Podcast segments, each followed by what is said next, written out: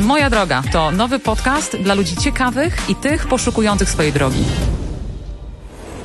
W trzecim odcinku trzeciego sezonu podcastu Moja Droga wita Was Basia Mierzwińska i Dagmara Brzezińska. A dzisiaj mam ogromną przyjemność gościć w naszym studio Adama Niewińskiego, założyciela i partnera zarządzającego firmą Venture Capital OTB Ventures, przedsiębiorcę, osobę piastującą wiele bardzo ciekawych stanowisk, również najwyższych stanowisk e, na szczeblach e, w branży finansowej, między innymi w, w banku PKS-a, ale również wcześniej w konsultingu w BCG. E, I po rozmowach z założycielami startupów i wysłuchaniu ich doświadczeń e, związanych właśnie z pozyskiwaniem finansowania, chciałobyśmy dzisiaj zapytać Ciebie, Adamie, nie tylko o Twoją drogę w karierze, ale również o kilka rad, które mógłbyś dać właśnie takim osobom, które szukają inwestora albo finansowania w innej formie. Dzień Cześć, dobry, Adam. witam serdecznie i oczywiście bardzo chętnie odpowiem na wszelkie pytania. Super. Będzie się działo.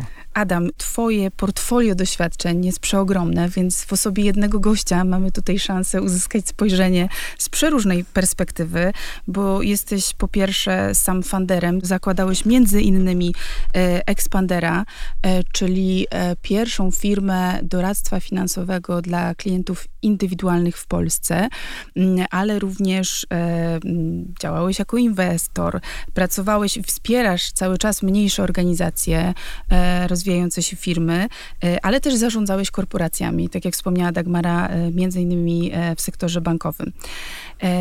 Ja nie będę też ukrywała, że mamy ogromną ochotę skorzystać z swojej wiedzy w zakresie inwestowania, więc tutaj też spróbujemy cię trochę pociągnąć za język, nie tylko perspektywy założycieli, którzy być może znajdują się wśród naszych słuchaczy, ale też e, prywatnych inwestorów, którzy posiadają mniejsze środki, e, ale również zastanawiają się, w jaki sposób je ulegować w dzisiejszych czasach. Także czekamy na informacje, które akcje kupić, sprzedać.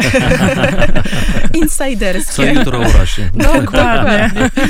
I wyjmij tą kryształową kulę wreszcie. Tak. Troszeczkę spróbujemy z ciebie wyciągnąć, ale zanim się rozkręcimy i wejdziemy w takie pytania mocno biznesowe, e, chciałybyśmy na rozgrzewkę zadać ci kilka takich mniej formalnych pytań.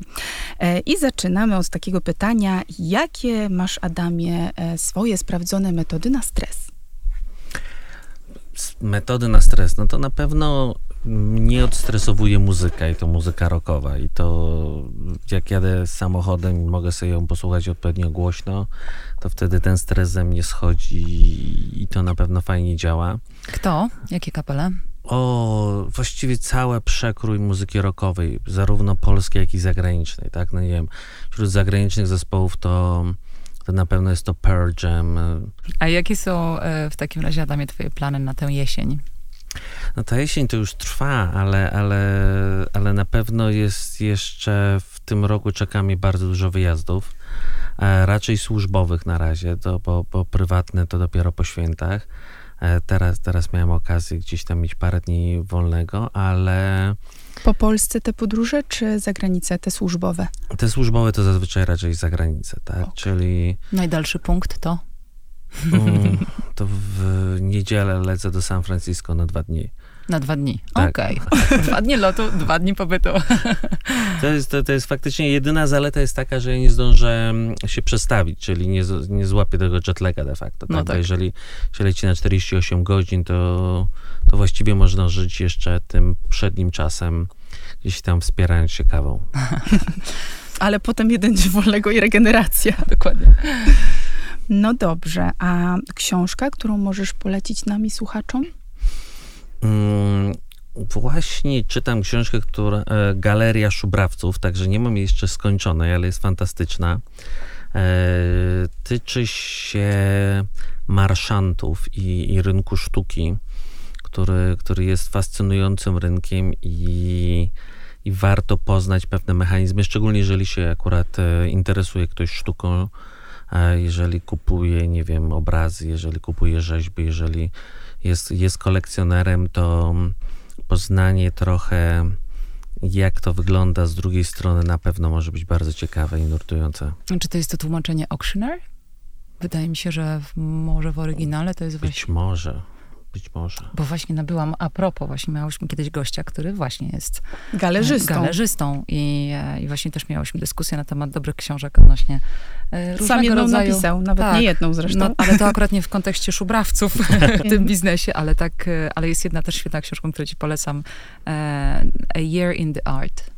I to, To jest też nie właśnie znam. też świetne z punktu widzenia e, różnego rodzaju spojrzeń na sztukę, zarówno pod kątem domów aukcyjnych, kolekcjonerów sztuki, samych twórców, bo tam jest akurat Kunc jako jeden z nich i naprawdę świetna książka. Czyta się jak taki dobry, e, dobrą, dobrą fabułę. No to super, to bardzo chętnie. Tak. E, Kto cię ostatnio zainspirował, albo co? Myślę, że najbardziej to inspirują mnie na co dzień właściwie founderzy w spółkach, w które inwestujemy. To są, to są niesamowite osoby. Każda z nich jest absolutnie unikalna, wyjątkowa. Mm, To, to, to, to są osoby z bardzo niesamowitym spojrzeniem na świat, z determinacją, z energią, z wiarą, właściwie bezgraniczną wiarą powodzenie swojego przedsięwzięcia i to faktycznie powoduje, że oni są w stanie przesuwać limity, ściany, mury i To faktycznie i jest niesamowite sukcesy. źródło tej inspiracji, bo ty Mm. nawet nie same spółki, w które ostatecznie zainwestujesz, ale z tych samych pitchów wszystkich e, jakby masz taki dostęp do, do Tak. i pomysłów, i, i, i z profili tej ogromnej energii tych ludzi, którzy chcą coś budować od zera. Pierwsza twoja płatna praca. E, Pytanie, czy praca zawodowa, czy praca, gdzie Może być dorywcza. pieniądze? Nie, pierwsza płatna. Nie, no to pierwsze, pierwsze, pierwsze pieniądze, można powiedzieć, zarobiłem organizując koncerty rockowe w, liceum. A pierwsza praca, że dla kogoś pracowałem, no to w Levi Strauss Polska, jak tylko powstał. Ranny ptaszek czy nocna sowa? Raczej nocna sowa. Kawa czy herbata? Kawa. W dużych ilościach. Jaka jest jedna rzecz, w której jesteś naprawdę dobra, ale poza twoim, twoim zawodem? I poza tym, co wykonujesz zawodowo? Mm. Nie wiem, myślę, że Organizowanie koncertów. w organizowaniu koncertów na Ale pewno to już była jestem profesja, niezły. ale to już była profesja. Okej. Em, nie wiem, myślę, że, że, że generalnie pozytywne nastrojenie do życia to jest coś, co, co, co mnie charakteryzuje. Myślę, że to jest jakaś zaleta. Także jeżeli w kategorii mówimy, co, Co działa? czym, co działa, to może to. E, czego się obawiasz, czego się boisz w życiu? Czy jest coś Mm. takiego? Pewnie nie ma za dużo takich rze- rzeczy, ale na pewno na pewno choroby, choroby czy moich bliskich, czy, czy samego siebie, to są na pewno rzeczy, które, którymi nie bardzo sobie umiem dawać radę. Mm, Tak, człowiek jest w wielu przypadkach bezsilny. Tak, i ta bezsilność to jest najgorsze uczucie. Mhm.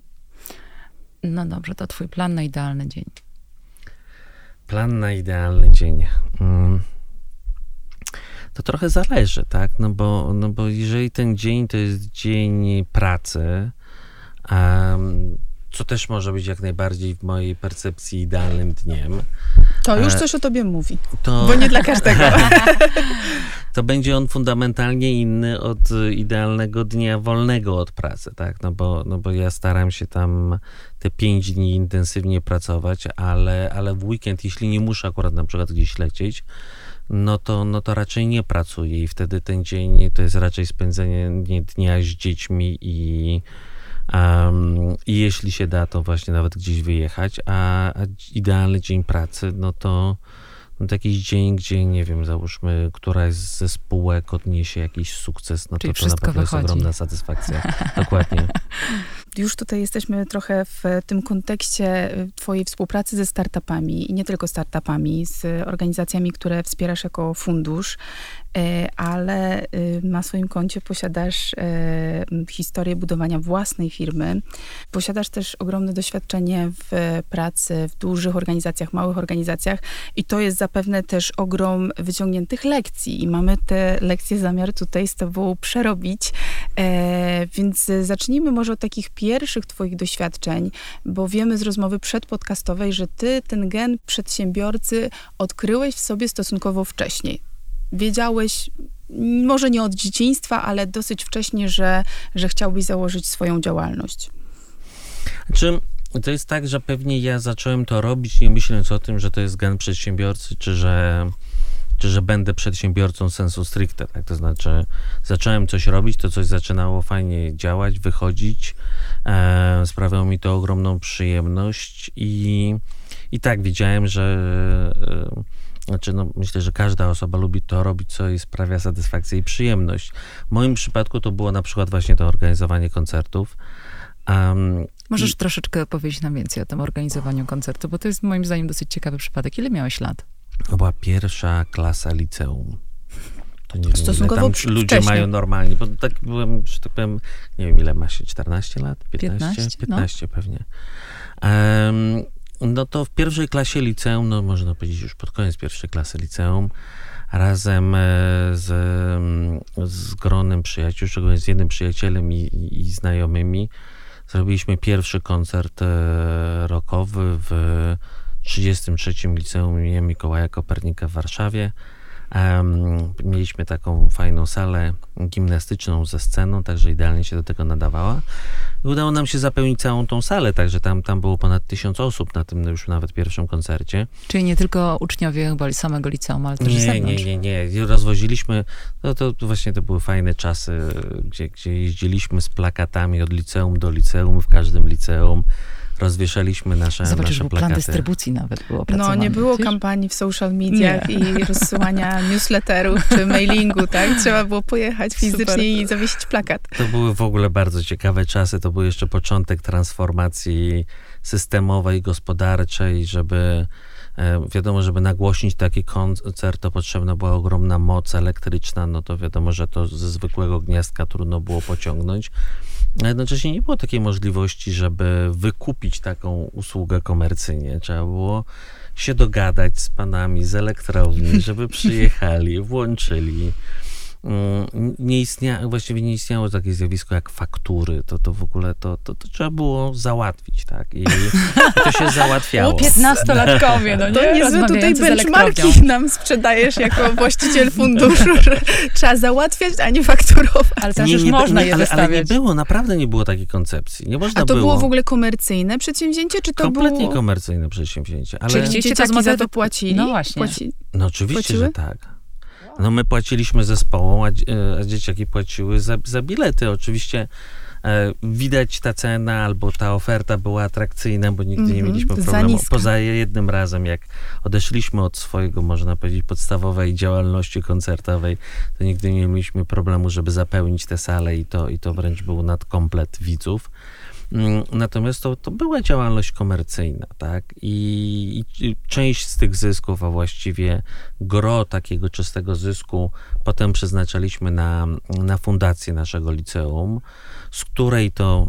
Czyli nie do własnej kieszeni, tylko do kieszeni szkoły. My też na tym zarabialiśmy. Było jasno powiedziane, że my na tym zarabiamy okay. i zarabia na tym szkoła szkoła, konkretnie fundacja, którą założyliśmy. I ta fundacja, akurat w przypadku mm, naszego liceum, razem z innymi uczniami stwierdziliśmy, że chcemy, żeby u nas w liceum były szafki takie lokery, jak w filmach e, amerykańskich, amerykańskich ma 90 210. Dokładnie tak. I tak Pamiętamy. się stało, że w owym czasie bankrutowała fabryka Kacprzacha. W związku z tym akurat tam były takie szafki, dokładnie takie same robotnicze szafki, no może takie trochę brzydsze, ale się jej dało tam troszeczkę podrasować, podrasować wybrać te najładniejsze. I faktycznie między innymi właśnie z pieniędzy z tych koncertów kupiliśmy do do szatni takie, te, te, te szafki, takie lokery i, każdy mógł mieć swoją szafkę, gdzie tam sobie zamykał swoje własne rzeczy. Także coś się udało zrobić właśnie przy okazji tych koncertów też fajnego dla, dla liceum. No tak, ale zanim też e, przejdziemy w ogóle do części twojej, twojej kariery zawodowej, też chciałabym troszeczkę podrążyć temat twojego, twojej edukacji, również średniej, ponieważ ty nie tylko byłeś e, w liceum Mikołaja Reja, ale również Kopernika, natomiast również e, studiowałeś, właściwie byłeś w liceum w Atenach w Grecji. I co ci to dało? Czy jest jakiś element, którym powiesz, tak, opłacało się, alfa, albo to jest coś, co wskazałbym jako ciekawy kierunek dla młodych ludzi, żeby również mieli taką edukację pozapolską? Zdecydowanie, to znaczy to, to, to, to był dla mnie bardzo trudny moment. Ja wyjeżdżałem po dwóch latach e, liceum polskiego, wyjechałem z moimi rodzicami do, do liceum amerykańskiego w Atenach. No i ja nie ukrywam, że tam pierwszy miesiąc czy dwa to ja byłem najbardziej nieszczęśliwą osobą na świecie, no bo zostałem wyrwany z tego cudownego okresu właśnie w liceum Kopernika. Wspaniała szkoła, wspaniali ludzie, e, te koncerty, no bo w drugiej liceum to już tych koncertów zrobiliśmy ileś tam.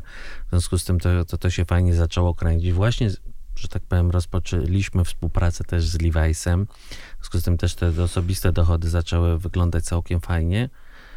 No i nagle koniec, tak? To znaczy, trzeba to wszystko zostawić i wyjechać.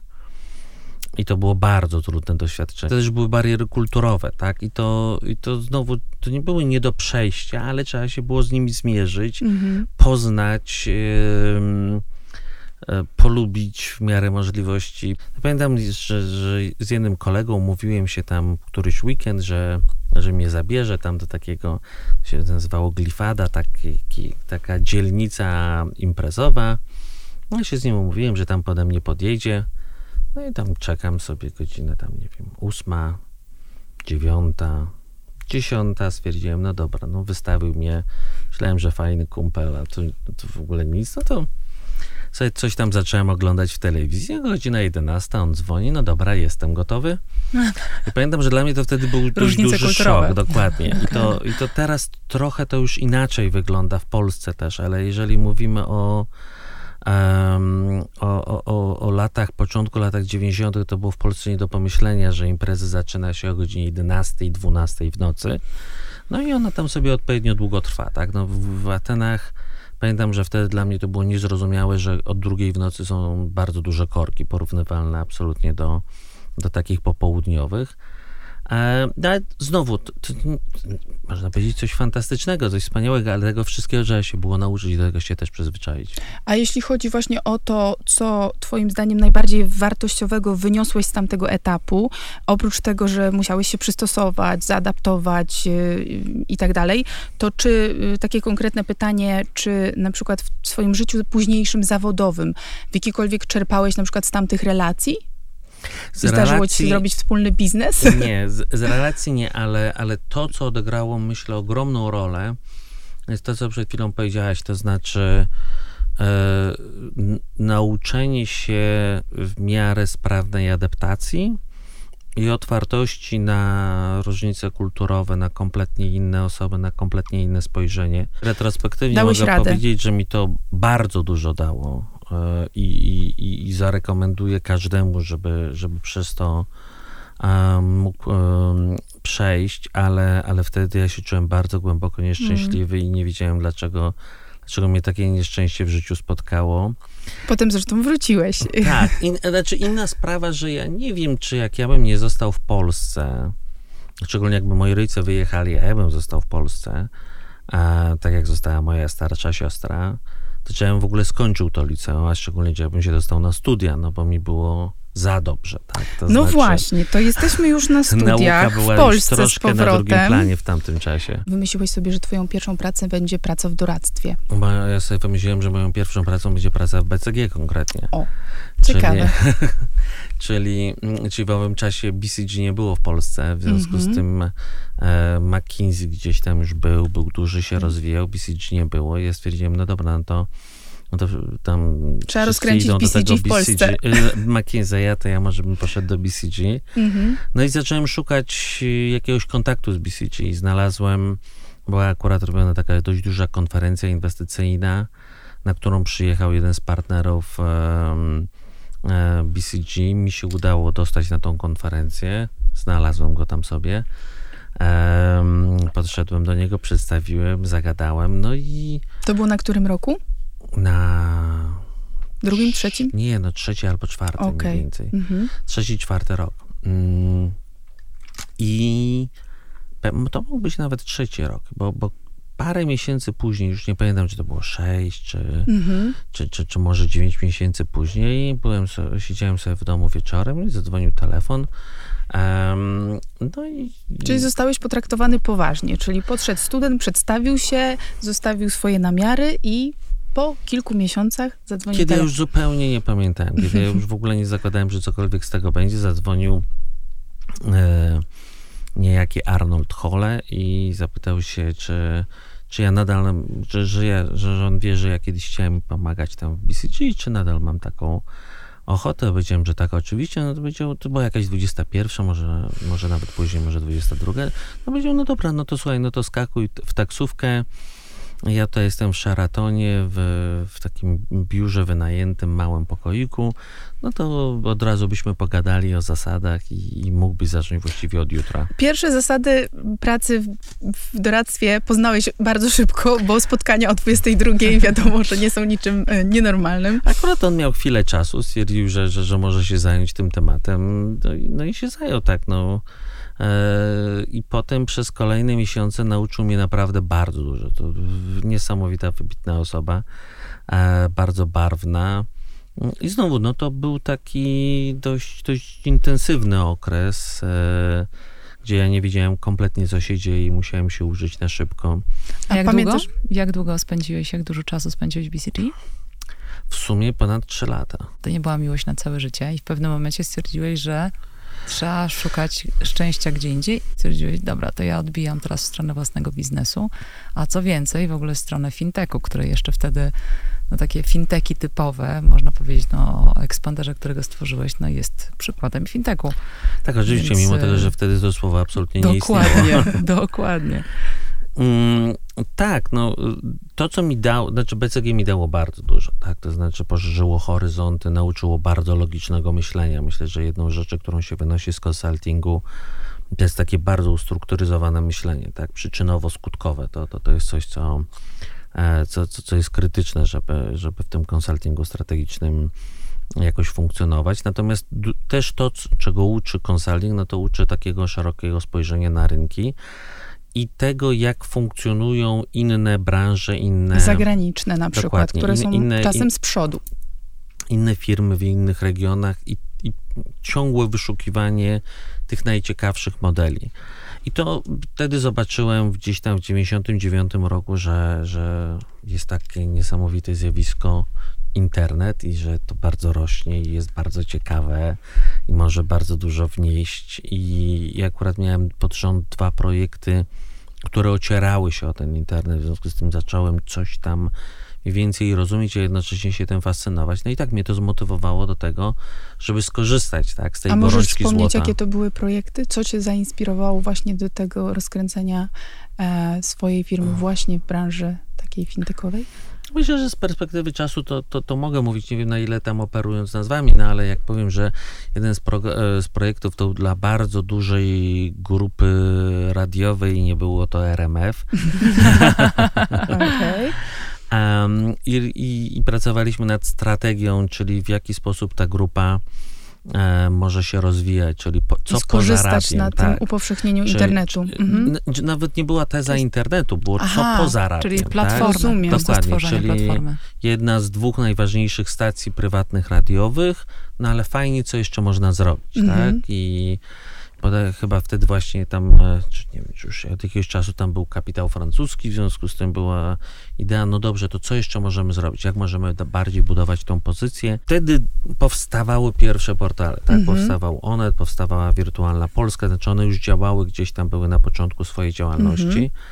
Em, no i my się zaczęliśmy zastanawiać, tak, bo to mo- mogły być bardzo różne obszary, tak? To na Mhm. przykład e, patrzyliśmy na, na produkcję filmów, na jakie obszary mogą być takimi obszarami wzrostowymi w Polsce, właśnie w szeroko rozumianej branży mediów i rozrywki, Mhm. tak? No i ten internet wybrzmiał jako jeden z tych ciekawych potencjalnych kierunków dynamicznego I drugi dynamicznego projekt? rozwoju. Drugi projekt to był z kolei dla dużego banku, który w owym czasie miał siedzibę w Krakowie. E, I tam robiliśmy bardzo dużą, taką właśnie całą kompleksową strategię.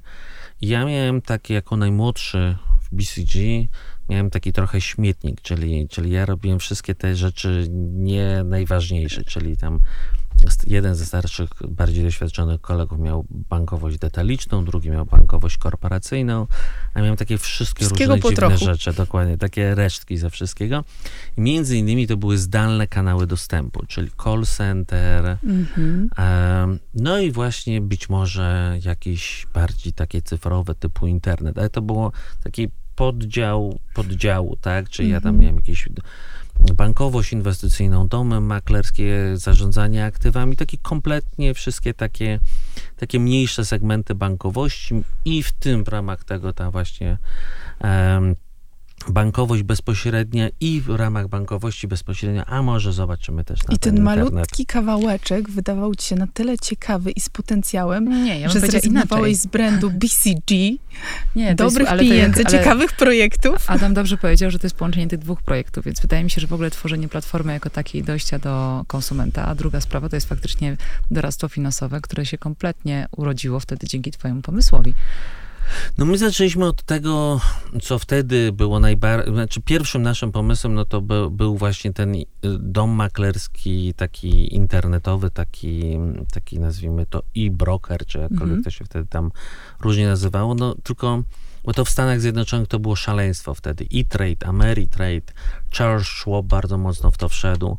Więc Czyli patrzyłeś na, mimo wszystko patrzyłeś za oceanem, co się dzieje, tak? Kompletnie, Czyli to było, okej. kompletnie. To Mhm. wszystko stamtąd tak naprawdę, ca, cały, całą tą wiedzę, doświadczenie stamtąd ciągnęliśmy, ale My? właśnie Nie byłeś sam. my, no bo, bo, bo to robiłem oczywiście z, z trzema kolegami, jednego z liceum, wziąłem jednego ze studiów, a jednego z BCG. Ale z liceum polskiego. Z Czy greckiego? liceum, e, mm, z liceum polskiego. A tak Od tych naprawdę, koncertów rockowych. a ten- Tak, O, sprawdzony w boju. Dokładnie. I, i, I okazało się, że, że ten pierwszy pomysł, czyli te, ten dom maklerski właśnie w ogóle był nieprzenaszalny na polski rynek. Mhm. Na, Znaczy, w tamtym czasie. Tak, to znaczy wszystko można, ale, ale to, to nie miało ekonomicznego e, racji bytu i zaczęliśmy szukać dalej. Zaczęliśmy gdzieś tam poszukiwać to, co można fajnego zrobić i, i to, to nie jest tak, że my od razu wpadliśmy na pomysł, ok, doradztwo finansowe, tak? My zaczęliśmy oglądać, jakie segmenty rynku można byłoby, można powiedzieć, przerzucić na ten internet, co może się dobrze sprzedawać, na czego ludzie potrzebują. I, do- I można powiedzieć, tą metodą doszliśmy do punktu, zauważyliśmy, ok, jest, wte, wtedy był początek tak naprawdę rynku kredytów hipotecznych.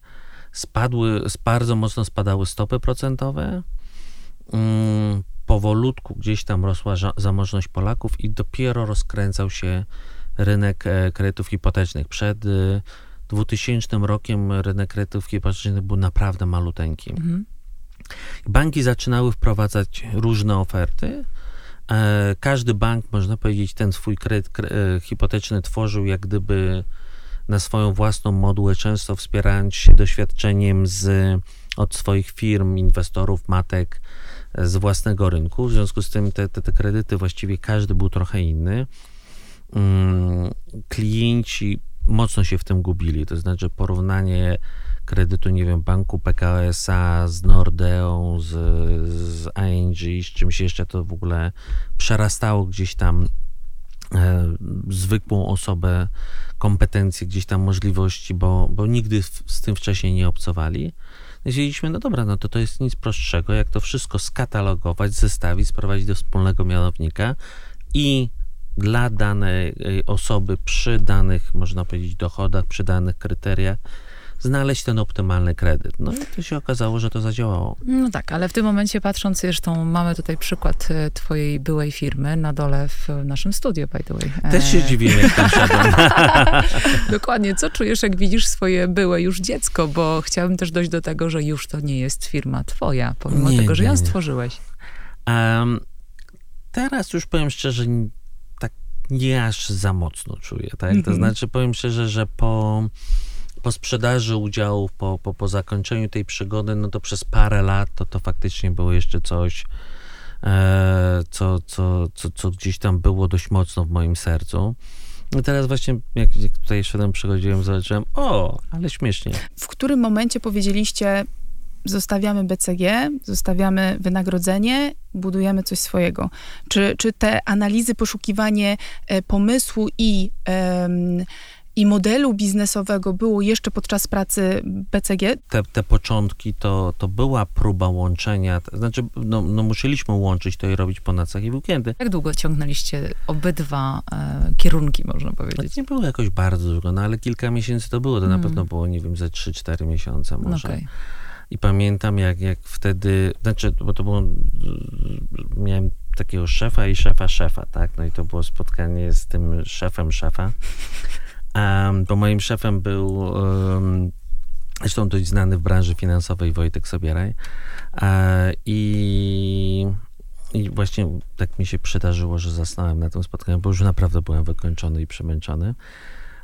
No i ten, e, ten nazwijmy to e, szef biura Rafaele Czekala Włoch, no, był, był, bardzo zdziwiony, no bo podejrzewam, że mu się to wcześniej nie zdarzyło, że ktoś tak zrobił. No i pamiętam, jak jak Wojtek przyszedł i mi powiedział, wiesz, no rozmawiałem z Rafaelem, że, że on był taki bardzo, bardzo zdziwiony i taki no, zaniepokojony. Powiedziałem mu, że się po prostu zakochałeś i że, że nie śpisz po nocach i dlatego. I podszedł do tego z dużym zrozumieniem. jak to było? tak. No dobrze, czyli, czyli przez kilka miesięcy ciągnęliście i pracę na etacie i e, szukaliście pomysłu na swój biznes e, i Szukaliście od razu też finansowania do tego pomysłu, czy chcieliście najpierw sfinansować to z własnych środków?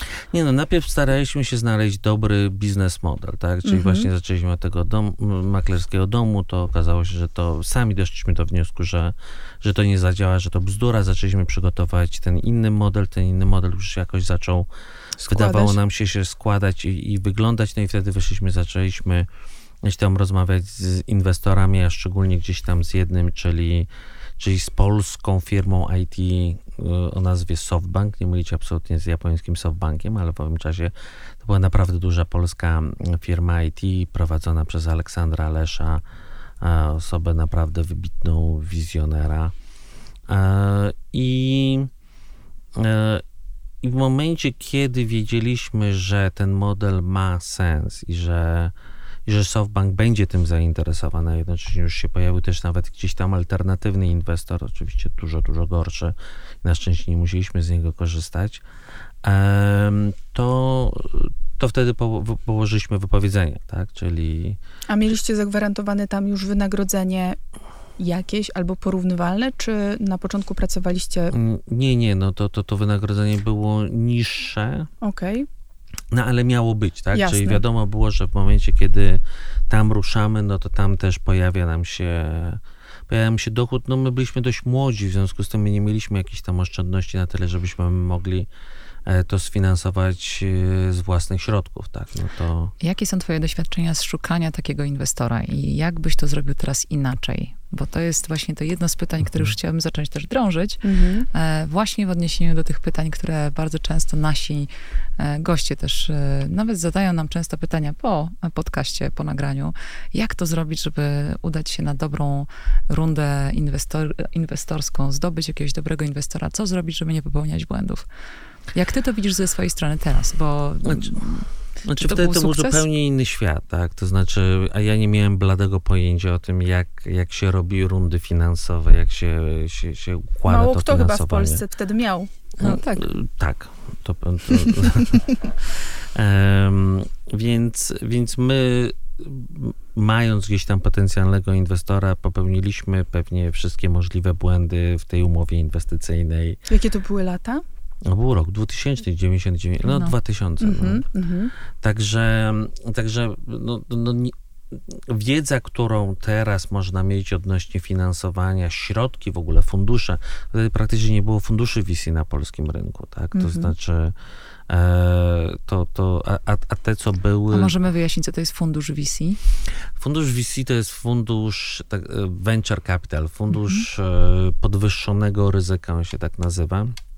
Natomiast e, to wynika z tego, że e, fundusz inwestuje w spółki na bardzo wczesnym etapie rozwoju, e, licząc na ich bardzo dynamiczny wzrost. I oczywiście fundusze takie inwestują w wiele takich spółek, w portfel spółek. To, nie wiem, to może być 15, to może być 20, niektóre to idą tam w dziesiątki tych spółek mm, z większym lub większym sukcesem. Natomiast e, chodzi o to, że mając taki portfel, nie wiem, 15-20 spółek, jest bardzo duże prawdopodobieństwo, że jak się naprawdę dobrze wy, wybierze, to niektóre z nich mogą osiągnąć gigantyczny sukces, tak? I tam jest zawsze trochę statystyki, dlatego to się nazywa podwyższonego ryzyka fundusz, że część z, z tych spółek z bardzo dużym prawdopodobieństwem nie wyjdzie. To znaczy statystyka... Bo one są na bardzo wczesnym etapie rozwoju, więc trudno przewidzieć... Znaczy nie ma statystycznie takiej możliwości, żeby, nie wiem, w funduszu, gdzie inwestujemy w 15-20 spółek, wyszły wszystkie. Tak? Mm -hmm. To mhm. znaczy statystycznie to jest praktycznie niemożliwe. Mm -hmm. Znaczy wszystko jest możliwe, ale, ale tak jak mówię, to jest gdzieś tam statystyka, tak? Mhm. I ta statystyka przemielona przez e, już dziesiątki lat doświadczeń na wszystkich różnych międzynarodowych rynkach mniej więcej wygląda tak, że spod dużego palca jedna trzecia idzie do piachu, czyli kompletnie bankrutuje. Jedna trzecia można odzyskać z nich kapitał, czyli gdzieś tam, no nie wiem, się włożyło tam nie wiem, 2 miliony dolarów i gdzieś tam za sprzedaż tych akcji można plus minus odzyskać te 2 miliony dolarów, no ale jest tam część, e, która odnosi sukces. W tym oczywiście, jeżeli jedna spółka odniesie spektakularny sukces, no to jest w stanie generalnie pokryć wszystkie straty na tych mniej udanych spółkach i jeszcze zarobić dla inwestorów i dla funduszy. No tak, ale nie zawsze byłeś e, w funduszu e, i miałeś też presję nie tylko od inwestorów, ale też e, rozwijając te spółki, no bo to jest w dwie strony. Natomiast w tym momencie jesteś w tej wygodnej sytuacji, że, że masz wokół siebie też ludzi, którzy cię wspierają, macie, macie firmę, która, która jest jedną z największych, jeśli nie największą firmą Venture Capital w Europie Środkowo-Wschodniej, z tego co, z tak, tego, co wiem. Dokładnie. Natomiast zanim do tego doszło, ty już wcześniej zacząłeś być aniołem biznesu. I to jeszcze nie było, to nie była forma Przepraszam, ale ja myślałam, że dążysz do tego doświadczenia exitu jeszcze y, z czasów Expandera, bo już zdradziłeś, że nie masz y, z tym swoim pierwszym dzieckiem y, nic wspólnego, a to była też bardzo była ciekawa historia, tak? I myślę, że tak jak powiedziałeś, na etapie umowy inwestycyjnej być może popełniliście wszystkie możliwe błędy do popełnienia, to też tam ta historia chyba no, wiele cię nauczyła i też no, nie była powiedzmy jakimś wielkim sukcesem dla samych założycieli, prawda, finansowym. No, mm, problem, problem nasz polegał na tym, że e, dzisiaj jak przedsiębiorca zakłada startup, to e, zazwyczaj robi rundy finansowania, czyli na pierwszym etapie idzie do funduszy takich bardzo wczesnych, czasem nazywanych zalążkowych, bądź właśnie do aniołów biznesu i nie wiem, oferując im tam 10-15% w swoim gdzieś tam na, pewnie na starcie pomyśle, e, pozyskuje jakieś pieniądze, żeby ta spółka była w stanie coś pokazać kolejnym inwestorom. Potem staje zazwyczaj większe pieniądze, oczywiście, jeżeli ten pomysł się fajnie realizuje, znowu dając tam 15-20% e, udziałów i mniej więcej no się nazywają kolejne rundy inwestycji. Jeżeli spółka się fajnie rozwija, pomysł jest coraz bardziej obiecujący, a jednocześnie zaczyna pokazywać takie już coraz bardziej komercyjną zasadność, czyli pojawiają się przychody, pojawiają się klienci, pojawiają się jakieś umowy długoterminowe, no to oczywiście te kolejne rundy są przy coraz wyższych e, wycenach. wycenach. Mhm.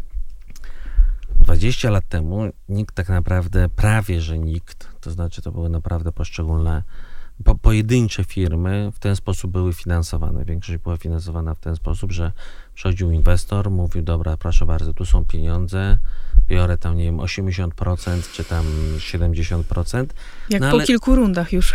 Dokładnie, no ale właściwie gwarantuje od razu całe finansowanie, okay. tak? Czyli nie wiem, zagwarantuję wam 10 milionów dolarów, mam za to tam, nie wiem, 70-80% udziału w spółce, wy tam macie pakiet mniejszościowy, no i generalnie... Taki już docelowy model, ale też tak. nie wykłada tych pieniędzy od razu. Pewnie z perspektywy czasu właśnie to byłoby inaczej zrobione, ale... tak, bo trzeba wziąć, mimo wszystko trzeba wziąć pod uwagę to, że to było wiele lat temu i, i zmieniły się realia, tak? Kompletnie, Więc kompletnie. To zupełnie inaczej wygląda. Czyli oddaliście też... bardzo dużą część tak. od razu na początku. Dokładnie A tak. wyszliście na etapie, kiedy firma Wyszliśmy na etapie, kiedy trzeba było sprzedać de facto spółkę, bo te pieniądze, które mieliśmy mieć zagwarantowane, przestały płynąć do spółki. No bo inwestor miał, że tak powiem, swoje gdzieś tam. E, Problemy z płynnością? E, no, wyzwania finansowe. No, w związku z tym trzeba było sprzedać tą spółkę. mm, pomimo tego, że w, w,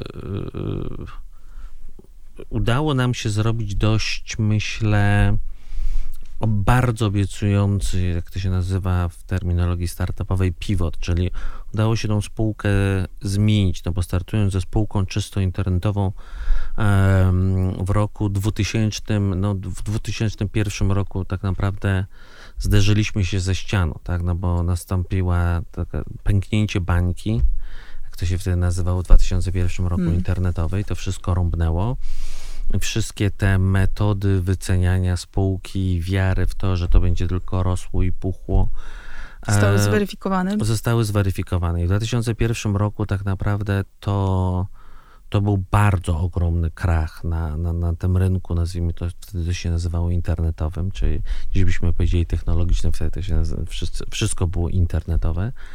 Um, no i trzeba było się zastanowić, co dalej. I, I takim najbardziej popularną strategią w roku 2001 to po angielsku się na to mówiło click and bricks albo click and mortal, czyli generalnie ok, zostajemy w tym internecie, ale budujemy tą fizyczną nogę, czyli wychodzimy e, Punkty stacjonarne. Dokładnie. Otworzymy oddziały, tworzymy gdzieś tam tą fizyczną obecność. I można powiedzieć, resztką tego jeszcze kapitału, którą mieliśmy, udało nam się otworzyć tam te pierwsze dwa czy trzy oddziały, które bardzo szybko okazały się bardzo dużym sukcesem i one zaczęły na tyle generować fajny, fajnie tej, tej operacyjnej marży, że zaczęły już kontrybuować um, na pokrycie, nazwijmy to, koszty centrali, czyli, czyli gdzieś tam tych kosztów ogólnych.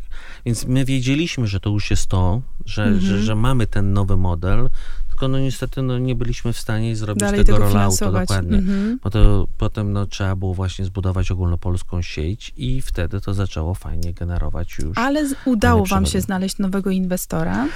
No tak, tylko że nowy inwestor chciał przyjąć 100% i przejął 100%, tak? No bo w owym czasie to, to właśnie taki inwestor dyktował warunki i, i ja się nie zdecydowałem pójść na pensję do własnej firmy. Do własnej firmy, tak? No bo co innego jest mieć udziału, być prezesem, założycielem i udziałowcem i wtedy to warto jest pracować za mniejsze pieniądze, no bo pracuje się tak naprawdę na te potencjalne udziały, na wartość tych potencjalnych udziałów, tak? Czyli, czyli, czyli minimalizuje się te, to, to, to, te, te bieżące potrzeby finansowe po to, żeby docelowo z tych właśnie udziałów, które ma się w spółce, no, mieć te prawdziwe, nazwijmy to, sukcesy finansowe, tak? No ale kiedy, w momencie, kiedy ktoś przejmuje 100% spółki, czyli przestaje się być um, udziałowcem, czyli ten, ten upside, czyli ten potencjał do tych dodatkowych zysków e, właściwie przestaje mieć znaczenie, a dodatkowo jeszcze z roli prezesa i, i założyciela de facto zostaje się pracownikiem. W, Wykonawcą czyjejś wizji. Mhm. W nieprzesadnie wielkim jeszcze podmiocie, tak? No bo ile znowu, tam było osób? Ile tam było tych oddziałów? Nie, no to my mieliśmy może wtedy ze trzy, może cztery oddziały. No to oczywiście była ta, ta, ta część, nazwijmy to centrali, czyli ta, ta, ta, ta cała obsługa zarówno produktowa, czyli współpraca z instytucjami finansowymi.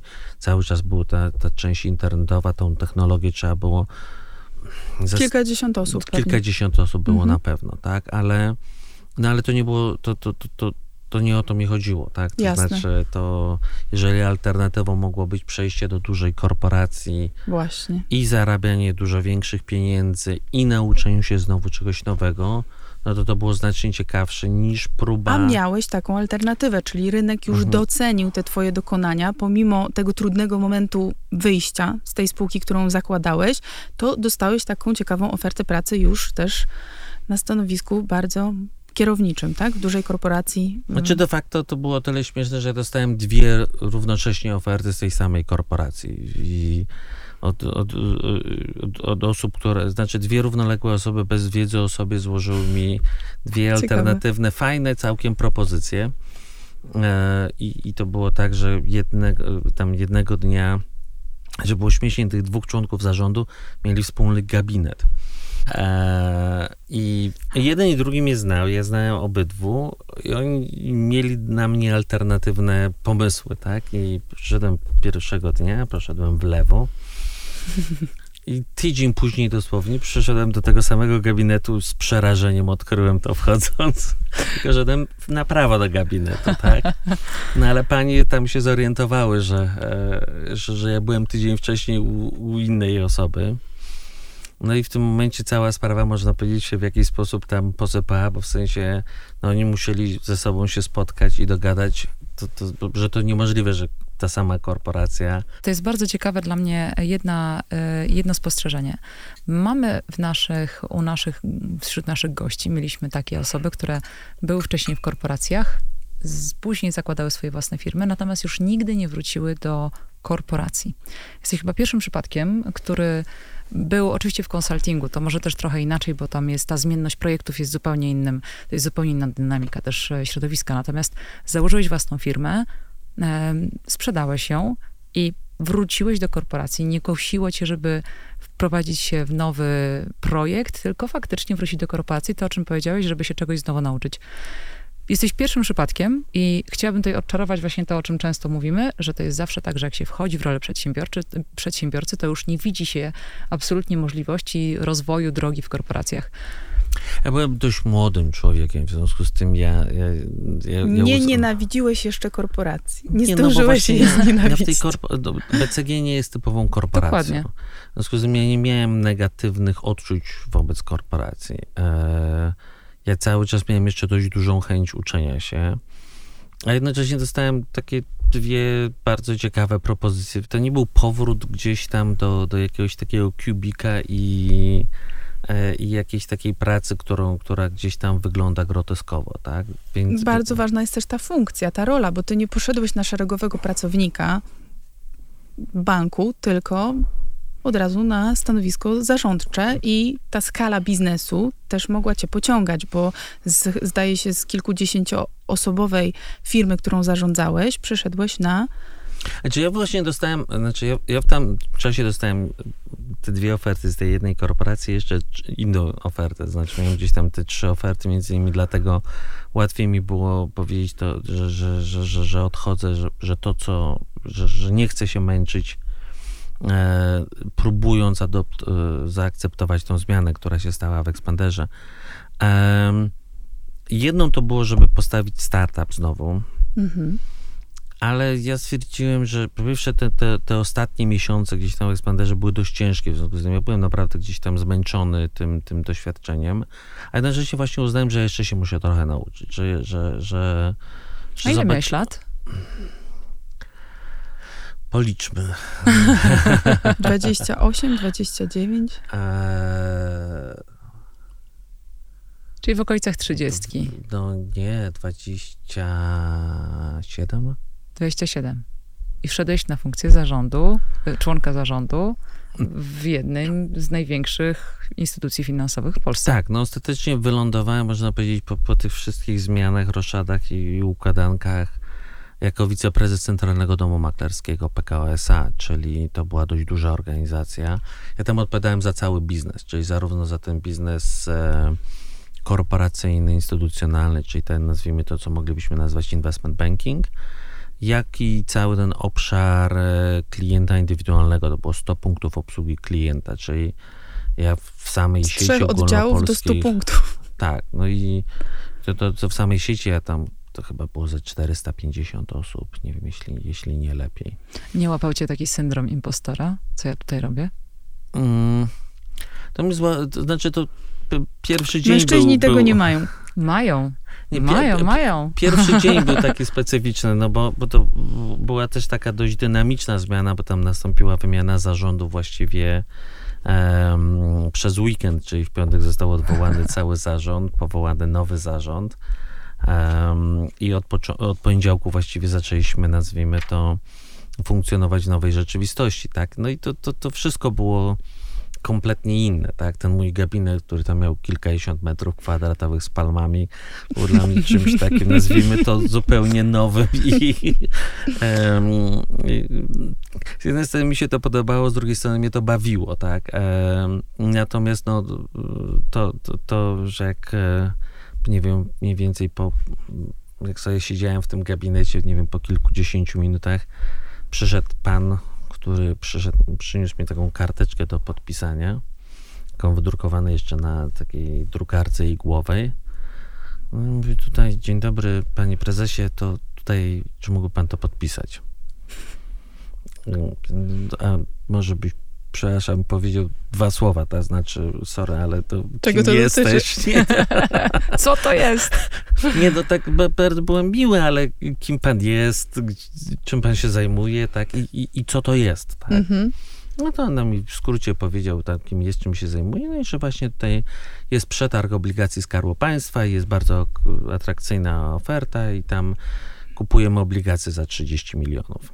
No i powiem szczerze, że no w pierwszej filmie to zmroziło, tak, no bo na zasadzie, no ale... Ile my mamy w kasie? Na zasadzie za 30 milionów, no, no dobrze, dobrze. Pierwsze wyzwanie No na to- nowym stanowisku. No tak, no ale czy spróbujemy się jakoś tam, no dobrze, a jak często to robimy, ile zazwyczaj kupujemy? Czy to jest coś wyjątkowego, czy może to jest Dokładnie, takie jak, jakie daily tam mamy, operation? dokładnie, i jakie tam, jaką, jak pan tutaj czuje, jak, czy, czy, jakie mamy ryzyko finansowe z tym związane. No i to wszystko zabrzmiało gość tak racjonalnie, jak on powiedział. No dobra, no to trzeba, to, to, to, to, to, to Nie robimy. sprawdzałeś? Znaczy, no musiałem się w tym jakoś odnaleźć, tak? Ale to wszystkie jego odpowiedzi były na tyle racjonalne, na tyle logiczne, że stwierdziłem, dobra, no trzeba, trzeba, trzeba w to brnąć. Oczywiście nie było żadnego ryzyka, nic się nie stało. Ale faktycznie ten, ten nazwijmy to, pierwsze parę godzin to były takie... godzin? No się po kilku, To szybka adaptacja. kilkudziesięciu minut, minutach właśnie zawitał do gabinetu. No tak, to, to był też taki... To plusy i Intensywne. minusy tego nowego doświadczenia, bo tu jeszcze tyle przed nami tych twoich pivotów na ścieżce zawodowej, że e, musimy ten temat korporacji e, szybciutko tutaj e, omówić i przejść do tych kolejnych etapów równie ciekawych. Nie, ja kochałem moją, tą moją pracę w CDM-ie. To był znowu jeden z lepszych okresów w moim życiu, bo mm, to, co mi się najbardziej podobało, parę rzeczy mi się podobało, ale jedną z rzeczy, które mi się bardzo podobało, to było to, że miałem dwa bardzo różne biznesy, które nadzorowałem, czy ten biznes instytucjonalny i ten biznes detaliczny. Biznes instytucjonalny w dużej mierze polegał na wygrywaniu deali, transakcji, pozyskiwaniu klientów, tak? Zarówno w tradingu to było w zasadzie walka, żeby pozyskać tych największych inwestorów zagranicznych czy, czy, czy polskie fundusze, żeby one przez nas robiły ten obrót. Na szczególną tą, tą nazwijmy to taką wisienką na torcie, no to było pozyskiwanie tych spółek do przeprowadzenia IPO i przeprowadzenia tego IPO z sukcesem, tak? Także udało mi się pozyskać między innymi takie no dwie największe transakcje w owym czasie, czyli GTC, czyli wcz- ówczesny właściciel Galerii Mokotów i tam Mhm. paru innych aktywów dużych, nieruchomościowych, no i TVN. E, I to były oczywiście, to są projekty, gdzie, gdzie trzeba się napracować, nachodzić, ale jak się zdobywa już tego klienta, potem jeszcze się sprowadza tą spółkę na giełdę, no to to jest taki Duży ogromny bonus. sukces. Absolutnie, bardzo duży bonus finansowy dla spółki, ogromna satysfakcja, ogromna radość jest w tym momencie, można sobie otworzyć szampana i powiedzieć, dobra, udało się. W biznesie detalicznym to jest tak, że to jest codziennie taka praca bardzo U podstaw. u podstaw powtarzalna, to jest takie dokręcanie śrubek, cyzelowanie, optymalizowanie, czyli Rzadziej się zna- zdarza taki jeden spektakularny. Tak. nie ma właściwie tego, Mhm, tak? To mhm. znaczy się, się leci od stycznia do grudnia nad realizacją budżetu. Ten budżet fajnie, załóżmy, on idzie coraz fajniej, to się rozwija, coraz lepiej jest, ale to nie jest jedna rzecz, która coś zmienia. To nie jest, e, Mhm. że e, właściwie to jest ciągła, ciągła taka praca em, dość mm, żmudna, ale oczywiście przynosząca bardzo trwałe, fajne efekty, czyli jak ją się dobrze wykona, no ten wzrost potrafi być bardzo długoterminowy, bardzo trwały, bardzo, bardzo taki no, solidny, tak, czyli bo tam, tam są bardziej takie one-off, oczywiście niektórzy klienci no, w tradingu no to są trwali, ale to nie jest ta, ta praca, nazwijmy to na tych nazwijmy to setkach tysięcy klientów, którzy gdzieś tam, jeżeli to się dobrze ułoży, no to właściwie to, to, to produkuje już potem te, te przychody na bieżąco. Czyli rozumiem, że twoimi kamieniami milowymi było właśnie wejście na giełdę. Można tak to ująć, że to był taki kamień milowy, e, który cię czegoś też dodatkowo nauczył, bo każde wejście na giełdę jest jednak przygotowaniem i spółki, i zrobienie całego procesu e, IPO jest dość skomplikowane. No, że tak powiem, no szczególną, no nie ma co ukrywać, że szczególną tak, szczególnym doświadczeniem, takim najbardziej rozwijającym, też mniej budującym, no to było wprowadzenie na giełdę TVN-u, możliwość pracy ze świętej pamięci Janem Weichertem. Tak. No, wybitna osoba, wybitna postać, od której nauczyłem się naprawdę bardzo, bardzo dużo. Właściwie to był przywilej pracy, tak, z perspektywy czasu. Ja to powinienem robić za darmo, tak. tak bardzo na tym skorzystałem ja, spółka i, i, i mhm. wszyscy dookoła. Oczywiście okazało się to być mm, bardzo udanym debiutem, z którego TVN był bardzo zadowolony i założyciele i, i i oczywiście Jan Weichert, ale, ale no to był taki... Przywilej, że mogłeś w tym uczestniczyć. Og, mhm. ogromny, ogromny i ogromna dla mnie też e, m, przyjemność i no i też, też ogrom, ogrom nauki. Kolejny kamień milowy. Tak. Ale wiesz co, za, już ja chciała mimo wszystko zamknąć to klamrą taką, żeby się zapytać, i skąd, czy już wtedy zacząłeś myśleć o tym, żeby wspierać firmy? Bo jednak mimo wszystko pomaganie takim firmom, oczywiście dużym, była to, było, było to pewnego rodzaju wsparcie. I czy już wtedy zacząłeś myśleć o tym, żeby być aniołem biznesu i wspierać mniejsze firmy, bo jednak widzisz, że ten potencjał jest większy właśnie w tych mniejszych firmach, gdzie mimo wszystko założyciele nie zawsze mają ten mhm. poziom edukacji albo poziom kompetencji, który e, doprowadzi ich do sukcesu na swojej drodze zawodowej. Pewnie wtedy to jeszcze nie aż tak bardzo. To, to takim, takim momentem, kiedy faktycznie uznałem, że to jest super e, fajna i, i nazwijmy to gdzieś tam budująca i dająca ogromną satysfakcję e, działalność, to jest e, w momencie, kiedy razem z, z przyjacielem zaczęliśmy zakładać bank na Ukrainie. I, i to był taki okres, kiedy, kiedy tam pojechaliśmy w, 2000, w styczniu 2005 roku jeszcze była taka zima, jakich już w Polsce nie ma, jaką się tam na filmach oglądało, czyli dokładnie szliśmy takimi wydrążonymi korytarzami w śniegu. To było niesamowite takie sople wisały takie naprawdę po pół metra, to, to trzeba było uważać, bo jakby to spadło na głowę, to to jest śmierć na miejscu. No i to było tuż po pomarańczowej rewolucji. Właściwie ona mhm. się jeszcze, można powiedzieć, ona dopiero dogasała gdzieś tam, bo to był koniec 2004 roku, pomarańczowa rewolucja, no i właściwie ten styczeń, no to my tam przelecieliśmy, jak tylko mój przyjaciel, bo jego tam cisnąłem, lecimy, lecimy, lecimy, on mówi, nie, nie, tam jest jeszcze niebezpiecznie. No jak tylko uznał, że, że, że jest dobrze, no to polecieliśmy, jak właśnie jakaś była tam konferencja, taka pierwsza inwestycyjna, lokalna. Zaczęliśmy się spotykać z różnymi przedsiębiorcami, no i tak kombinować, co tam można fajnego zrobić takiego, żeby. Um, bo, bo teza była bardzo taka podstawowa. To będzie jak Polska, tylko 10 lat później, czyli mamy absolutnie szklaną kulę jedziemy skryptem, który znamy, wiemy mniej więcej, co Powtarzamy będzie. to, co tu Absolutnie. wypaliło. I, I, jedziemy na autopilocie, będzie fajnie. I? I staraliśmy się właśnie znaleźć, co tam może pojechać na tym autopilocie i stwierdziliśmy, że consumer finance to jest to, co, coś, co może pojechać na autopilocie. I w pewnym stopniu to się faktycznie sprawdziło. Oczywiście to kompletnie nie, to, to, to, to, to nie było jeden do jednego, ale jednak stworzenie takiego banku konsumenckiego czy konsumenckiego Platinum. i hipotecznego Platinum Bank, e, to, e, no to, to, to fajnie wypaliło, tak? Także zaczęliśmy to tworzyć od podstaw razem z tam takim lokalnym funduszem, który był odpowiednikiem takiego e, polskiego Enterprise Investor, co się nazywa Horizon Capital, czyli pierwsze pieniądze przekazane przez Kongres Stanów Zjednoczonych na wspieranie przedsiębiorczości. No i potem gdzieś tam na bazie tego zaczę, zaczęła się ta firma, znaczy zaczęliśmy budować tą firmę, no i w którymś momencie powstał dylemat, bo to zaczęło fajnie iść. Um, no co dalej, tak? No, co zrobić nas, no, z tym no, kapitałem? Nie, nie, no, to, nie, z tą firmą, która zaczęła działać pewnie. Z tą firmą, która zaczęła działać. No ja już miałem jakieś tam doświadczenie w prowadzeniu firm finansowych. No ale z kolei no, mm, nie mówiłem ani po rosyjsku, ani po ukraińsku, w związku z tym funkcjonowanie tam na miejscu, okej, okay, trochę rozumiałem się, trochę tego uczyłem w szkole podstawowej, ale to jednak nie do końca była Um, Poziom bankowości. ulubiony przedmiot też. tak. Wiedza znajomość języka wystarczająca, żeby zostać prezesem banku.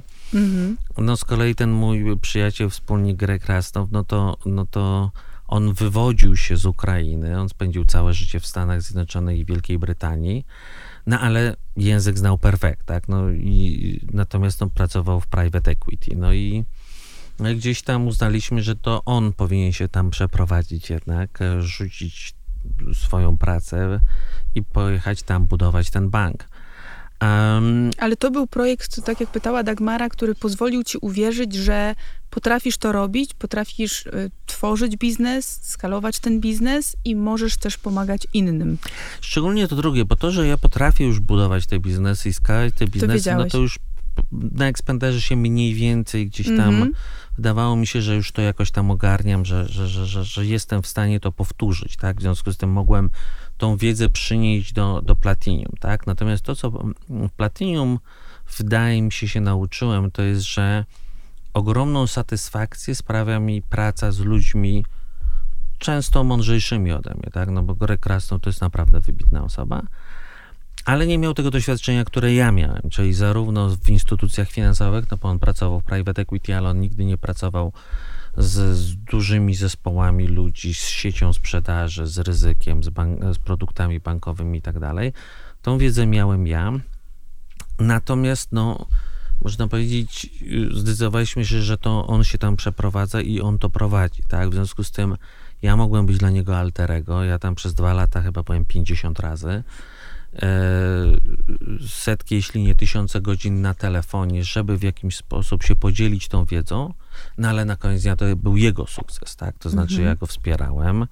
Moim sukcesem było to, że razem z nim postanowiłem to założyć, ale już sam sukces Platinum Bank, no to był sukces Grega, tak? Nie, to, a moja ogromna satysfakcja pracy z nim i, i, i to, że ja się z nim dzieliłem moim doświadczeniem, on podejmował ostateczne decyzje, no bo on tam był, nie ja, on brał za to odpowiedzialność ostateczną, nie ja. Ale miałeś świadomość tej wartości dodanej. Ale mnie to bawiło, to było mhm. fajne, to było naprawdę ekscytujące, budujące te, te dyskusje, to, ten, ta wspólna praca i faktycznie to, to przekonanie, okej, okay, to, to jest coś, co, co mi daje ogromną satysfakcję, co mnie bawi, co... To jaki to, pierwszy projekt robić. w charakterze anioła biznesu?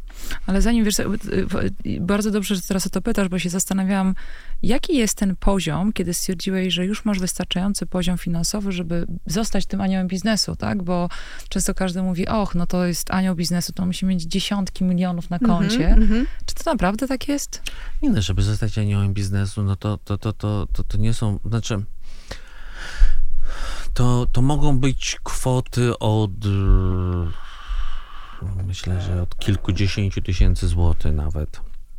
Mhm. Oczywiście pewnie takie bardziej typowe kwoty, no to tam są z rzędu set tysięcy złotych. Mhm. I oczywiście potem jest tylko pytanie, jak bardzo ktoś się angażuje, jakie ma za to udziały, na jakim etapie inwestuje, bo jeżeli inwestuje na etapie pomysłu, to nawet te kilkadziesiąt czy małe kilkaset tysięcy złotych może dać duży udział, i jakiś większy wpływ. I oczywiście ja jestem przeciwnikiem zbyt dużego wpływu e, na spółkę, bo to jednak przede wszystkim founder, mm, czy, czy nazwijmy to founder, czy, czy, czy, czy, czy, czy founderka, prezes, osoba kierująca, przedsiębiorca, przedsiębiorczyni, to, to, to są osoby, które mają nadawać e, ton. Jeżeli jest się inwestorem, czy jest się angelem, czy jest się funduszem, no to, to podstawowa rola to to, to podjąć mądrą decyzję inwestycyjną, a potem już wspierać, można I nie przeszkadzać. I, I starać się nie przeszkadzać. Ja, ja lubię tak, gdzieś tam ja lubię to porównywać w ten sposób, że ja siebie widzę jako takiego kierowcy, który jedzie na y, fotelu pasażera w bardzo długiej, długiej podróży, tak? Czyli ok, ja płacę za paliwo, ja gdzieś tam staram się y, rozumową towarzyszyć kierowcy w tej długiej, mozolnej trasie. Być może staram się ostrzec jego, ją e, o zagrożeniach, ale, ale też w taki sposób, żeby nie spowodować wypadku i paniki, bo to wcale nie o to chodzi, żeby kogoś nastraszyć, tylko być może zwrócić na coś uwagę. E, być może rekomendować, nie wiem, żeby zrobić jakiś przystanek w nocy i, i, i chwilę odpocząć, ale na koniec dnia te wszystkie narzędzia są w rękach kierowcy, tak? Czyli y, kierownica, gaz, hamulec. Bo ty wsiadłeś do samochodu z tym konkretnym kierowcą? A, absolutnie. Tak, i ten kierowca gdzie... mi powiedział, w którym kierunku jedzie. Ja przyjąłem ten, ten, dokładnie mi się to spodobało, tak? No tak, ale jak Jadę. można, no tak, ale jak można znaleźć takiego anioła biznesu? No bo to są właśnie te pytania, które się pojawiają. Mam firmę, chciałabym mhm. coś takiego zrobić. Skąd, gdzie ja mam ich szukać? Czy mają, czy się spotykają gdzieś ci aniołowie biznesu? Czy są, czy można ich jakoś znaleźć? To są najczęściej pojawiające się pytania. Oczywiście, że się czasem spotykają. Są konkursy wyłaniające aniołów biznesu najlepszych w Polsce raz na rok i, i, i przynający nagrody dla tych najbardziej aktywnych aniołów biznesu. Ale ja uważam, że to generalnie jest to kwestia tylko i wyłącznie kreatywności i, i, i, i zastanowienie się, pokombinowania. Jest dużo międzynarodowych, znaczy międzynarodowych, jest dużo różnych konferencji gospodarczych, finansowych Zazwyczaj tam są też e, wymienieni czy speakerzy, czy paneliści, czy, czy osoby gdzieś tam dające um, jak, jakieś wykłady, bo nie do końca zawsze wiadomo, kim są uczestnicy. To jest ciężej tą, tą, tą listę dostać, ale ci, którzy są prelegentami, zazwyczaj to można znaleźć. Można do tych osób dotrzeć, jeżeli się ta, takie osoby podejdzie, zagada. Oczywiście trzeba mieć to dobrze przygotowane, tak? To jest tak zwany ten elevator pitch, tak? czyli ma się dosłownie te 2-3 minuty uwagi, i, pomysł. I albo, albo się złapie to, to, to zainteresowanie, tą uwagę, albo, albo to poszło, tak? To minęło i, i, i nie ma właściwie szansy powrotu, nie ma tego drugiego momentu. Ale czy zawsze można, znaczy, czy można jako firma polska również szukać takich aniołów biznesu poza Polską? Czy widziałeś takie przypadki, gdzie ktoś myślał sobie, ok, to jest ciekawe, żeby, ciekawy projekt, ciekawy pomysł na, załóżmy technologiczny, który chciałbym, który nie ma barier, tak? Bo jeżeli mówimy o firmie, która może się rozwijać poza Polską, ale oczywiście wciąż jest to w zalążku pomysłu, czy szukamy I, też poza? Absolutnie tak. I to, i to mhm. się bardzo często zdarza, przy czym to już jest trudniej zrobić, nazwijmy to tak na na konferencji. zimny, dokładnie, na, na, na, na, takie zimne podejście y, na bez relacji. bez relacji. Mm. Tylko właśnie tu trzeba zbudować sobie ten network, tak? Czyli to jest bardzo ważna rzecz, gdzieś tam jak? zaczynamy o tym myśleć. Jak, to, jak, jak? Jak budujemy network? No, network budujemy w oparciu, tam, jeżeli mamy jakieś tam sobie miejsce pracy, no to to miejsce pracy zazwyczaj pozwala budować ten network, tak? To jest oczywiście pewien wysiłek, tak? To część ludzi tego nie lubi, część ludzi nie chce wychodzić z tego swojego pudełka, nie chce podejść do kogoś na spotkaniu konferencji, ale, ale konferencji wewnątrz nawet korporacji, tak, czy, czy konferencji jakiejś tam firmowej. Natomiast warto odpowiednio, z odpowiednim wyprzedzeniem pomyśleć o tym, jak zbudować ten swój network. Warto pomyśleć, kogo warto poznać, jak do tych ludzi dotrzeć, tak?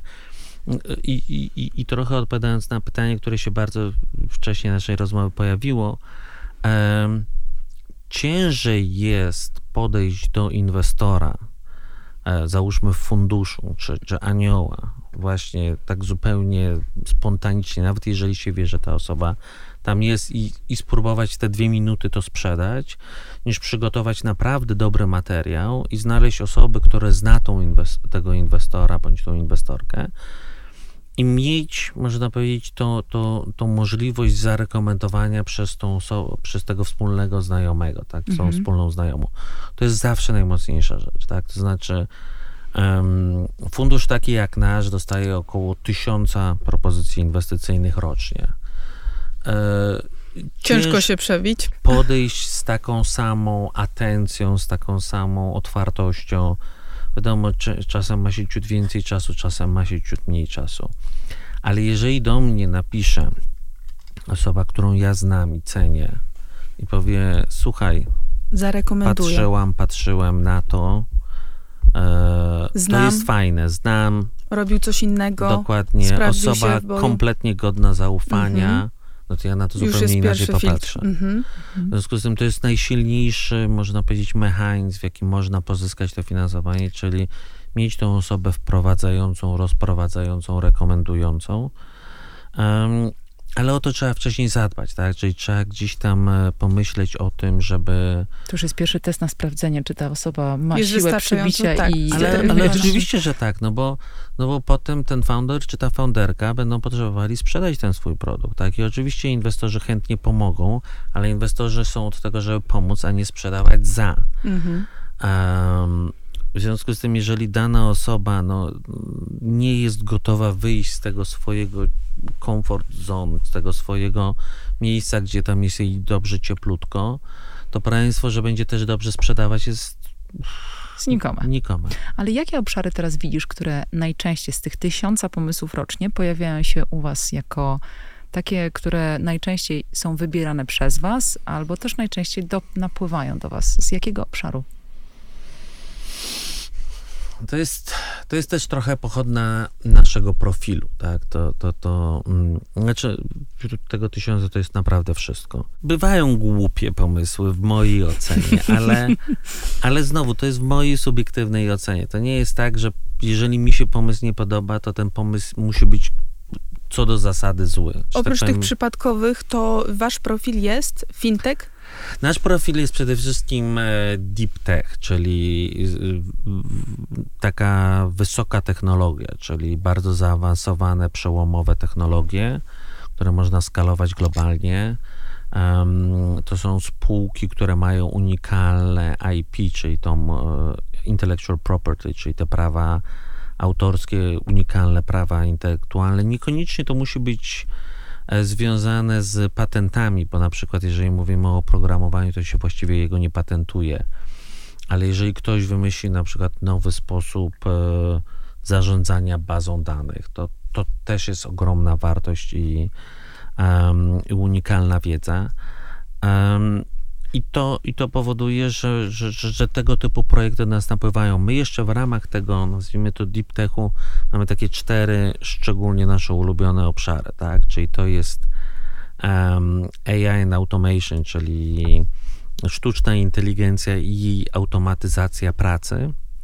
Bardzo trendy teraz. E, no, natomiast no, my to już robimy od lat. No, taką Mhm. pierwszą spółką, to się teraz popularnym takim określeniem jest generative AI, czyli taki... Generatywna sztuczna dokładnie. inteligencja. Mhm. To my w taką spółkę pierwszą zainwes- zainwestowaliśmy w 2019 roku, czyli 4 lata temu, czyli no, to jest od roku teraz tak super na topie, a my troszkę wcześniej Jasne. udało nam się Wychwycić. już wychwycić tego typu super fajną spółkę, która, która się oczywiście bardzo fajnie mm, A możesz się pochwalić właśnie takim portfelem, takimi, nie wiem... Jaka to jest spółka? Jasne, to, to spółka jest Silent Aid i żeby było ciekawiej, no to, to są Polacy, którzy są założycielami. Założyli spółkę w Singapurze, ale ten potencjał intelektualny w dużej mierze został zbudowany w oparciu o, o polski talent. Spółka jest globalna, pracuje dla największych instytucji finansowych na świecie. E, I, i, I myślę, że to będzie naprawdę ogromny sukces, tak? Mhm. Mm, Drugim takim obszarem to jest Space Tech. E, Jesteśmy jednym pewnie z dwóch najbardziej aktywnych i myślę, że cenionych inwestorów space techowych w Europie. E, Widzimy właściwie wszystkie projekty space techowe, jakie tylko się Przykład jakiejś rynku. spółki, w którą zainwestowaliście z tego obszaru? um, ISAI i znowu troszkę, można powiedzieć, to jest wbrew pozorom, ma, mamy mało Polaków założycieli, ale tu też jest Polak e, założycielem. Super.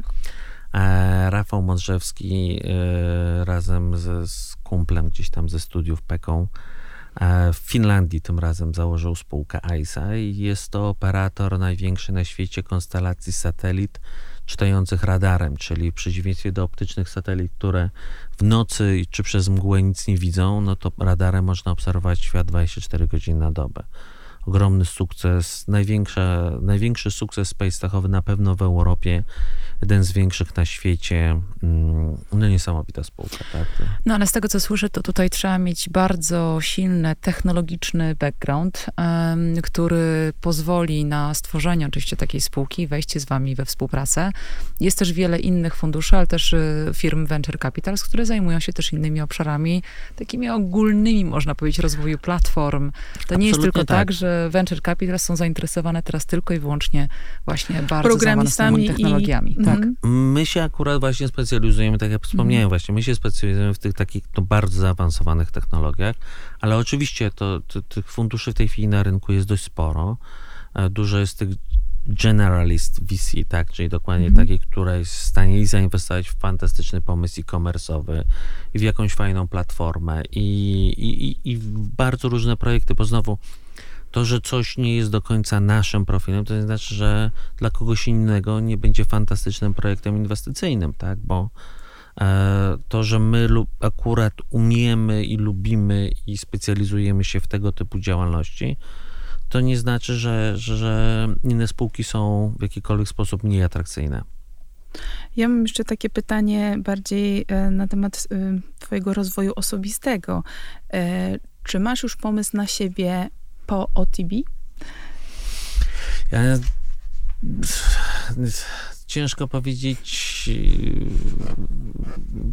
czy mam, bo, bo chyba odpowiedź powinna brzmieć, że nie mam, tak? To znaczy ja cały czas czerpiesz. Nie porzuci drugiego dziecka. Ja kocham to, co robię. Ale fundusz też ma swój okres przydatności.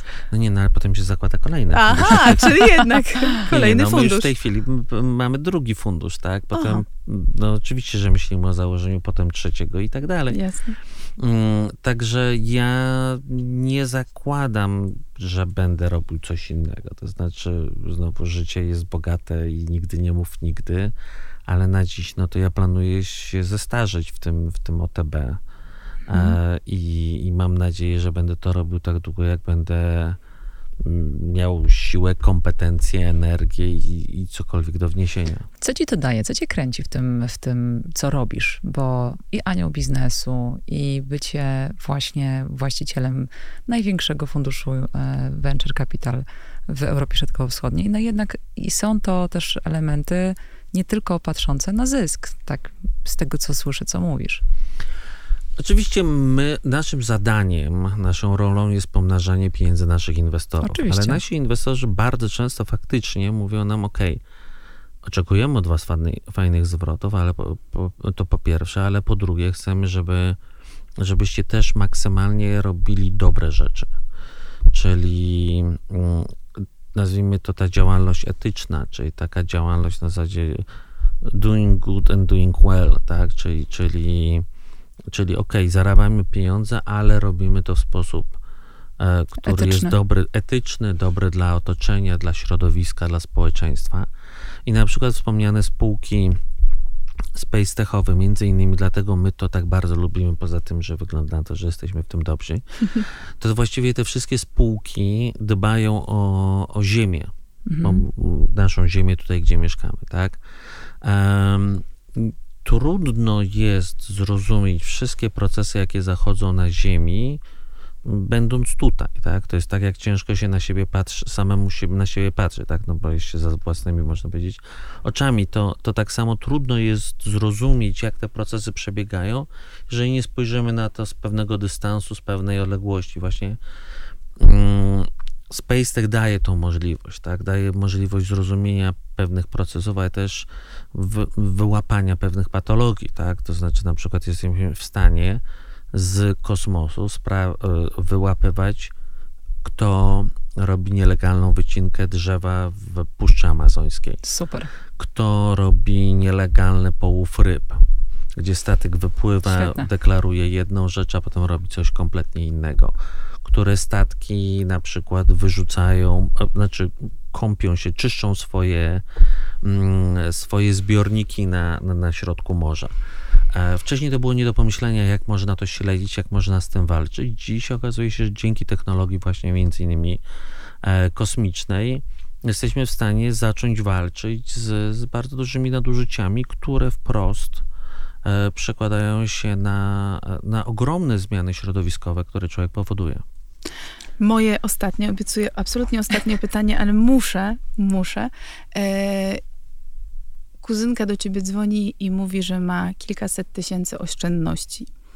Nie ma wiedzy z zakresu e, głębokich technologii. E, co je doradzasz? kupić kawalerkę, bezpieczna inwestycja, czy zaryzykować i wejść w Adam pomysł swojego, swojego przyjaciela, który ma świetny pomysł na biznes. Ja bym chyba zarekomendował dwie rzeczy. Pierwsze, porozmawianie z kimś, kto się tym zawodowo zajmuje i żeby poprowadził taką osobę, czyli na przykład, że tak powiem, prowadziłem firmy, które dokładnie zajmują się profesjonalem, Doradztwem. Mhm. doradztwem, czy inwestycyjnym, czy, czy zarządzaniem majątkiem. Um, I jeżeli jest to renomowana, duża firma, to, to, to, to można liczyć, że, że ktoś tam potrafi dobrze doradzić i poprowadzić, ale jednocześnie stawiałbym na rozsądną dywersyfikację. Mhm. Ja bardzo lubię dywersyfikację ryzyka. Wierzę, że, e, że to jest klucz do sukcesu, jeżeli mamy gdzieś tam ok- określony zakres majątku, bo jeżeli mamy bardzo duże dochody i te dochody w miarę są stabilne, to możemy zupełnie inaczej, że tak powiem, zupełnie inaczej brać ryzyko Mhm. że jeżeli załóżmy, nie wiem, dostaliśmy, nie wiem, spadek, czy nagle nam pojawiła się jakaś kwota i, i zależy nam, żeby ta, ta, ta, ta kwota może nie jakoś super zarabiała, ale żeby jednak jej nie stracić, tak? No bo Mhm. ca, całe, całe zarządzanie majątkiem, cała, cała ekonomia opiera się w moim przekonaniu na prostym mechanizmie risk-reward, tak? Czyli jeżeli mamy podwyższone ryzyko, to mamy szansę na podwyższony zysk, ale jednak zawsze z tym większym zyskiem idzie większe ryzyko. To bez, bez wyjątku.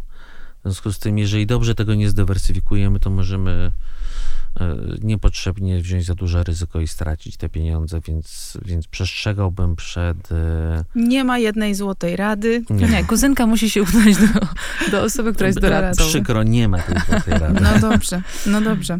E, Adam, serdecznie Ci dziękujemy za tą rozmowę. E, Unikalne, absolutnie unikalne doświadczenie e, pracy właśnie i w charakterze założyciela, i e, zarządzania korporacjami, e, i teraz wyszukiwania tych perełek, tych pomysłów e, i inwestowania e, też środków e, klientów, żeby jak najlepiej na tym wyszli. Dzięki serdeczne, że podzieliłeś się tymi obserwacjami na, na temat właśnie rynku startupów i, i w ogóle inwestowania. Także myślę, że będzie jeszcze kiedyś okazja Cię zaprosić może trochę w innym kontekście i jeszcze więcej od Ciebie wyciągnąć tych informacji, bo ja czuję ogromny niedosyt. Ja też i dziękujemy też naszym słuchaczom, że poświęcili ten cenny czas e, na bardzo cenne wskazówki i również e, posłuchanie drogi e, naszego gościa, Adama Niewińskiego. Jeżeli macie jakiekolwiek pytania do Adama, piszcie w komentarzach, piszcie również na naszym kanale na Instagramie podcast Moja Droga, jak i również na kanale VOG, e, YouTube VOG Polska. Adam, bardzo dziękujemy. Bardzo, bardzo dziękuję, było mi bardzo miło. Nam również. Dzięki serdeczne. Dzięki.